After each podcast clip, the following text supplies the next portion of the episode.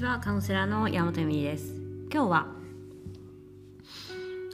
彼氏とかパートナーを使って自己肯定感を上げるというのはいいことですか悪いことですかみたいな、やっぱり自己肯定感とか自分軸って自分を愛するところから始まるので、なんか誰かに愛されてるから自己肯定感が上がるとか、誰かに必要とされているから私って偉いんだって思うのやめた方がいいですよねっていう話をしようかなと思います。利用できるものは全て利用してくださいということなんです。っていうのは、依存というものを作らない限りはいくらでも他人を利用して自分の自己肯定感を上げることは大切です。で、いや私なんて全然って言うじゃないですか、褒められて。あれですよ、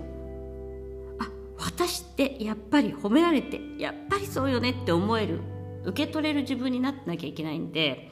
逆に言えば自己肯定感が高い人ほど他人を利用してるんじゃないかなと思います。そして利用できない人、つまり褒めてくれない人とは遠ざかるみたいなところが絶対あると思うんですよ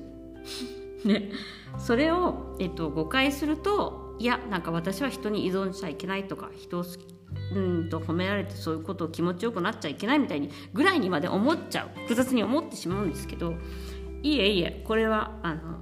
っていうのはね、オーガズムと一緒で、オーガズムもよく言うんですよ。この私はセックスで、オーガズムを得たことがないんですと、ね、言うんですけど、これって絶対他人軸というか、パートナーがオーガズムを与えてくれるものと思っているわけですよ。で、なんかそれが問題みたいに思っていて、オーガズムがないセックスだしなみたいな、他に多分いろんな問題があると思うんですよ。前期に問題があったり、コミュニケーションに問題があったり、痛みがあったり、いろんなことが問題があるんだけど、与えてくれないものに問題を持っていく。で、オーガズムが欲しいんだとしたら、これも本当に、例ですけど、自分で取りに行きましょうっていう話なんですよね。つまり自分がマスターベーションをした時のオーガズム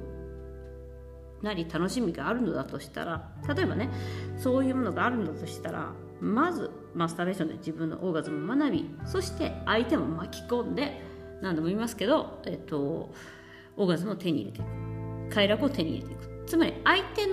手が、パートナーがオーガズムを与えてくれないのではなくて、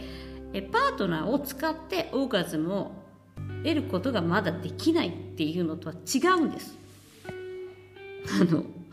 そしてそれがやっぱり人間関係というか、その彼氏との関係とかも同じですよね。パートナーの旦那さんもそうですけど、旦那が自己肯定感を下げてるとか、パートナーが褒めてくれないから私の自己肯定が低いみたいなことを言う方っていっぱいいると思うんですけど、結婚してるって言って、結婚してない人ね、結婚してないからダメなんですとか言うんですよね。でもそれって全部やっぱりそのものや状況になってしまうので、もう結婚してるだけでもすごいじゃないですか。人間なんてもうしてない人にとってみれば羨ましいって思ってる人なんて山でいるわけですよ。でそれをね、間違えてこの人のせいでってやるのはよくともやっぱり間違いです。ただこの人のと一緒にいることで自分の自己肯定感を上げれることができるなら、例えば褒めてくれるのが上手な人とか、自分のことを認めてくれたりとか、勇気づけてくれる人、そういう人の近くにいなきゃいけないんですよ。そういう人を喜べる人間でなければいけないんです。なのに、いえいえ私なんてとか、この人絶対嘘ついてるんだとか思う人も多いし、なんかそういうことをそんなの当たり前って思ってる人もいっぱいいます、ね、で例えばじゃあこの人私がな、例えば一緒にいて、生きてくれるだけでもすごくありがたいことじゃないですか、ある意味、ね、そういう当たり前のことに感謝できなくなってるっていうのがやっぱり自己肯定感を下げる理由にもなりますから、利用するっていう言い方をするとちょっとおかしい、みんな嫌がるんですけど、どんどん利用した方がいいんです。友達なんてとか旦那さんなんて。でそれをみんななんか勘違いしてるんですよね。なんかね、だからどうやってこの人利用して私の人生楽しくしようかなって思わないと、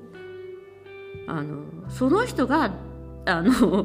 どうしたら幸せにしてくれるんだろうとか、どうしたら何かをセックスをしてくれるんだろうって思ってるうちはやっぱり常に相手が変わるのを待ったりとかしている状況なので、なかなか幸せにはならないし満足度は得れません。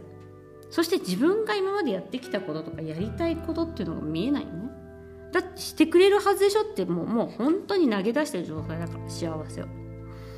ということでオーガズムもセックスも全て同じ。自分の幸せは自分で手に入れていきましょう。そしてオーガズムも自分で手に入れていきましょうという今日はお話でした。ご視聴ありがとうございます。さようなら。